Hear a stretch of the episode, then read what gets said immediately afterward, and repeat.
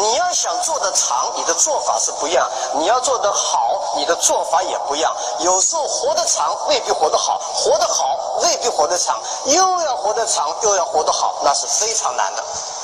你要活得长，你要少动，像乌龟是活得很长，它不太动。你要活得好，那你要经常动。蜡烛要烧得亮，那就烧的时间短一点；你要烧得长，那就一定不亮。两样任何东西不能只对立起来，所以我自己要不断的，我们在不断在思考，如果重新来过，我们会怎么怎么去处理这个问题？因为大家都谈的是十年，我不善于谈十年的事情，更何况大家已经这么多聪明的人，这么多能干的人，把十年已经讲得很透。我跟广昌不一样，广昌说他能判断未来三年，他不知道未来十年。我能判断未来二十到三十年，但不能判断明天，因为三十年我判断了，反正你们也不一定知道，我也肯定不一定在，你们也不在了。画鬼容易画人难，做一样，你对未来你怎么想都是对的。反正大家也不知道，没法证明。但是明天的事情，你很快就能证明住。所以我其实这么觉得：假设我们没有对二十年和三十年形势的判断，你是很难做两年和三年形势的判断。如果你这两三年做对了，未必二三十年是对；但二三十年你看基本上大局判断清楚了，那么这两三年做的事情不会相差太遥远。所以我花时间很多时间胡思乱想，我从来没有觉得什么东西不可以想。你只要敢想，才会有未来。刚开始做阿里巴巴的时候，别人认为说阿里巴巴，如果我记得哪一个很大的媒体的那个标题说，如果阿里巴巴这样的企业会成功，无非就是要把一个万吨轮把它抬到喜马拉雅山上去。很多同事来找我，他你怎么看这个问题？我说我们就把它抬上去试试看。最重要的是你自己相信，忽悠和那个的差别是什么？忽悠是自己不相信，让别人相信。其实我们这些人是自己相信，你相不相信并不重要，对不对？所以我自己这么看呢，对阿里巴巴来讲，未来三十年看清楚，未来十年、二十年、三十年，这个社会碰到最大的问题是什么？如果说今天这么做，十年以后一定会有这样的问题，二十年以后一定这样的问题，那么你今天开始做，坚定不移这个方向，那时候问题出来的时候，你能解决这个问题，这就是未来的战略。我是觉得，你解决的社会问题越大，你所得到的回报会越大，你的企业也会越大。我是这么判断未来。根据今天我们再看，济南这么大的雾霾，中国有这么大的雾霾和环境的污染，毫无疑问，十年、二十年以后，中国的健康问题就会大出问题。那么今天，如果你开始以不同的方式投入到健康，慢慢的做，就有机会导致解决这个问题。啊所以我是这么看，像做企业，切记是今天做，明天收成。天下没有这么好的事情，说你今天做下去，明天就会成功。我们公司内部做任何决定，都问一个问题：今天我们宣布这件事情，十年以后会不会成功？如果十年以后会成功，我们就干；如果今天做这件事情，下个个月就成，就有可能成功。这件事情一定不属于我们，因为我们没有钱，没有资源，没有不。不知道什么时候中间窜出一个人，中间拿去。因为今天做，你的企业很辛苦，跟农民也差不了多少。你要做下去，然后等待时间，每天的维护，每天的运营，才有可能是未来。所以我自己觉得，永远要判断今天任何国家的政策、任何企业的政策、任何社会上出现的问题，长远十年、二十年、三十年会产生什么样的结果？如果这个结果是负的，我应该出做什么样的行动去改变和影响它？啊，这是我觉得我我们对未来社会的判断。毫无疑问，我今天觉得大家看到中国今今今天经历的这个几个非常。大的东西，毫无疑问是有影响。反腐败，我们觉得很多人觉得，哎呀，太厉害了，几乎很多政府不干活了。但我告诉大家，今天这个阵痛，在十年、二十年以后，经商环境会越来越好。以后可能不是政清的政商关系，而是而是政商联系。我们建立一套很好的联系的机制，而不是一个关系的机制。以前都是靠关系来。所以我自己觉得，有的时候今天的任何一个重要的政策的决定，都会影响五年、十年、二十年以后，而你必须要做的企业，就是影响那个时代的一个重大的格局的变化啊。那么另外一个呢，我自己也在看，因为。大家已经讲，每个行人都在讲未来的重要的行业，自己这个行业或自己看的行业。我觉得中华民族也好，整个世界未来的变化，尤其在中国这样的变化，未来我非常同意是个教育的问题。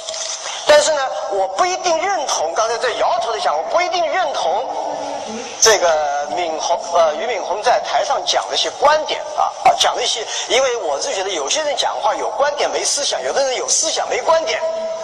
要有思想观点都合在一起，十分钟也讲不清楚。所以你能够把这讲清楚，已经已经不错了。教育分为两个问题，有教有育。中国的教是不差的，中国的教如果差，中国前三十年是不可能发展有今天的发展，中国经济不可能腾飞。中国经济和中是邓小平提出来，那是我觉得那个时代提出，教育是生产力，知识就是钱。三十年中国教育的巨大的进步，使得中国有了今天。其实改革的最大的红利，改革最大的动力之一，就中国有了强大的教。但是中国的育差了一点，育是文化，是体育，是想象力。未来在智慧竞争过程中，整个让孩子们今天来讲。孩子每天读书读那么多书，但孩子玩的时间太少。如果孩子玩的时间少，他就一定不可能会诞生真正的创新力和创造力。还真正的创新力和创造力是玩出来的，是从体育、是音乐、是美术、是这些看起来似乎不重视，但是对人的性格、想象力的铸造是多么的重要。我们今天并不要觉得。我们自己的教育体系没什么好像了不起，我觉得相当了不起了。但是我们在育的上面需要大量的投入，在人类社会过去三百年在教的经验上面，应该这三百年基本上走向的是科技的发展，知识决定了一切，科技决定了一切。但是三百年以前是哲学、是文化、是信仰这些东西影响了人类社会将近几千年的发展。大数据、云计算时代到来的时候，我个人觉得是教育会发生巨大变化的时代，是真正开启过去的三百年。由于知识、科技，人类的眼睛在往外看，我们不仅看到了月亮，看到了火星，看到了外星球，希望是知道世界发生什么变化。我们不断在获取，不断在获获得更多的东西，但是真正的教育的欲。育是培养智慧的，智慧和聪明的差异。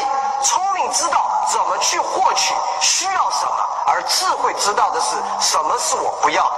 所以我相信，未来的三十年和五十年，人类要学会放弃什么，人啊，人们要懂得什么东西是我不要的，这才是真正的智慧。只有你知道什么是不要，你才能走得更远，才能走得更好，走得更久。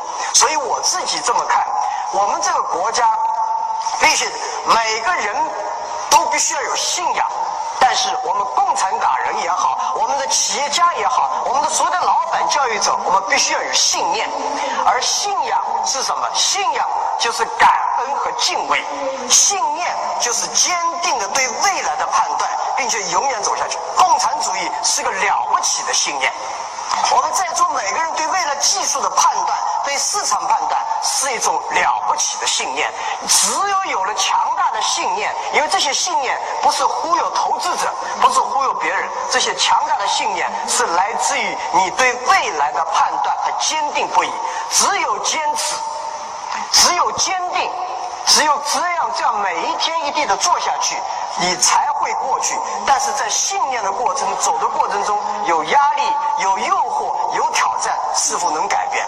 所以，我想从这个角度来看，人类社会未来最大的机会，收获一定会回到我们对昨天的感恩，对明天的敬畏，对今天的珍惜。同时，我也相信，任何一个企业，不管你有多起的宏伟的设想，你的所有的设想，不管是十年、二十年、三十年，永远相信你这个产品、服务解决了人类社会什么样的问题，解决了社会什么样的问题。你解决的问题越大，你的企业的成就将会越大，你的压力越大。你为自己负责的时候，你就是你；你要为十三亿人负责的时候，你就是习近平主席。今天和未来，人类社会不管十年、二十年，你觉得有多长？在人人类几万年的历史中，也就是点点的一滴而已。我们每个人把握好自己想有什么、要什么、放弃什么，你永远能够把握好未来。谢谢大家。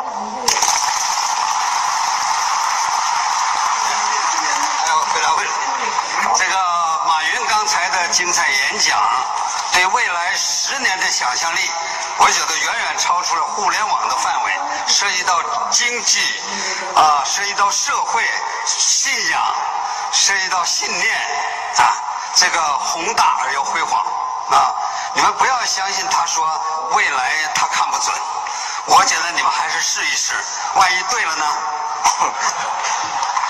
下面是不是互联网人，我是刚好碰巧做了互联网而已。我自己。下面我们这个我们十位轮回啊，我们请第一位演讲的柳传志先生给马云提一个问题。好好好，在这个提问题以前呢，我给各位介绍一下马云的机智啊。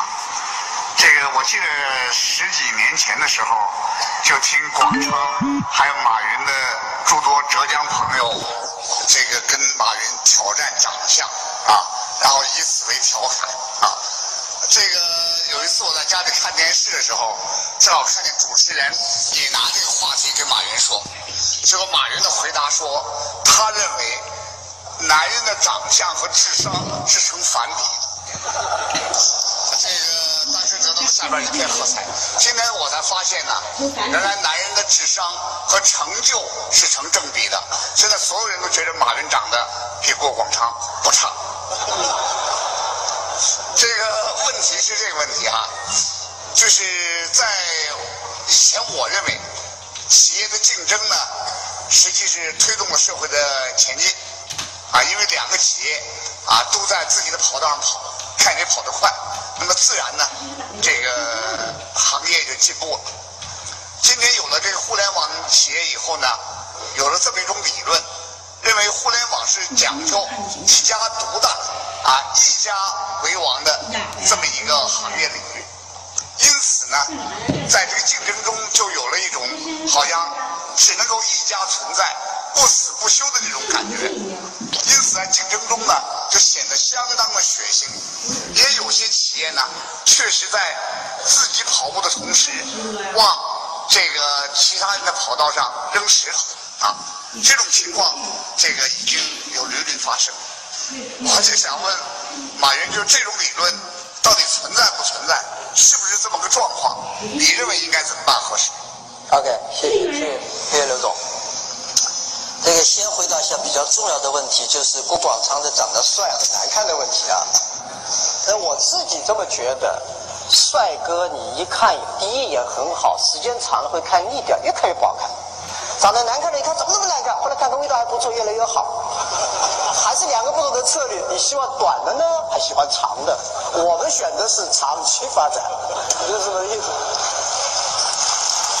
因为长得不好看，长得不好，你会习惯的，你会适应的。是长得好看，你会越看越不习惯。哦，那是不是这个意思啊？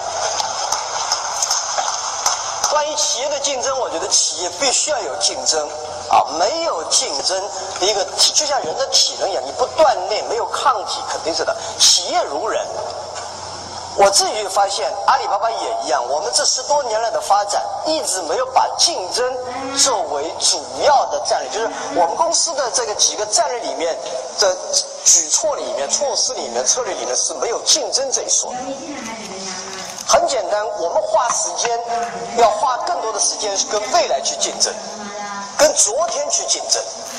我们要跟竞争者说，阿里巴巴是中国人创办，但它不是中国人的公司，它是这个时代的公司，是代表。如果上一上一个世纪出现了 IBM，出现了 GE 啊，出现了沃尔玛这么了不起的企业，这个时代我们这一代的年轻人必须创造一个让这个时代感到骄傲。不仅仅，我相信一个时代为你骄傲的时候，一个国家、一个城市一定会为你骄傲。所以，这是我自己觉得，我们跟未来。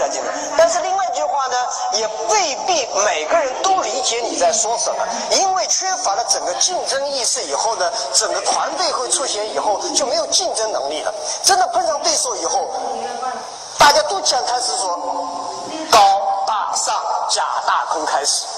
以至于我们在整个发展过程中，必须要强调竞争意识。竞争不是为了消灭对手，对手是消灭不光的。天下怎么可能打得过、打得死对手？如果这个企业从第一天诞生，企业和经我是我们的理论，我是不太相信一家独大这个说法。商场如战场，但是商场和战场上有巨大的差异。战场上只有敌人死了你才能活，商场是敌人死了你未必活。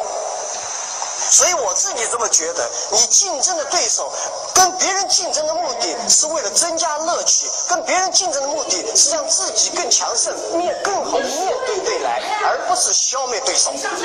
这是有本质的差异。我发现我们很多人花时间跟别人竞争，竞争的时候自己很痛苦。我自己这么觉得，竞争的目的是让别人痛苦，而不是自己痛苦。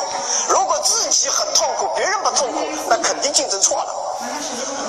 而且你别别人给灭掉的时候，其实你并不快乐，其实你并不快乐。竞争永远记住，我的理解是：竞争让自己更强大，能够面对未来的挑战，能够走得更远，走得更好，让竞争带来乐趣。所以我我自己觉得，我反对所谓的竞争只有一条道。至于。在边上去放一点东西也好，这种恶性的竞争，我认为格局不够大，眼光看得不够远，一定要从远，从历史上看，从远的来看。还是问这句话：二十年、三十年以内，你到底想要什么？你到底有什么？你必须放弃什么？你今天在别人边上放一个小钉子的时候，我记住，我告诉你，你的员工会看不起你，你的客户会看不起你，你的员工离开成会很有可能成。为你的竞争对手，他有一天也会在你的凳子底下放任何东西。最可怕的是，如果你在竞争中用了不正当的手段，因为任何人、任何一个老板不是你做出来的，是最后的结局就是员工去执行的。你在教人家说钉子放两颗的时候，一个很强烈的信号，你的员工和同事从此以后不会相信你。因为你也有可能放这样的钉子对付来对付他，所以我自己觉得大家做商业一定要明白这个道理，和气生财，没有和，没有这些契合起来，我们怎么可能走得更远？所以不管我们对未来多么的畅想，活下来，活好了才是最关键。所以活好。活长，这是我们做企业比什么都重要的关键。对手只是在你路上过去中偶尔擦了擦了擦，碰了碰肩膀，握了个手，打了架，擦枪走了火而已。所以从未来来看，所所有的人都可能不是你的对手。但从今天来看，你边上任何人都有可能是你的对手，或者是合作伙伴。谢谢大家。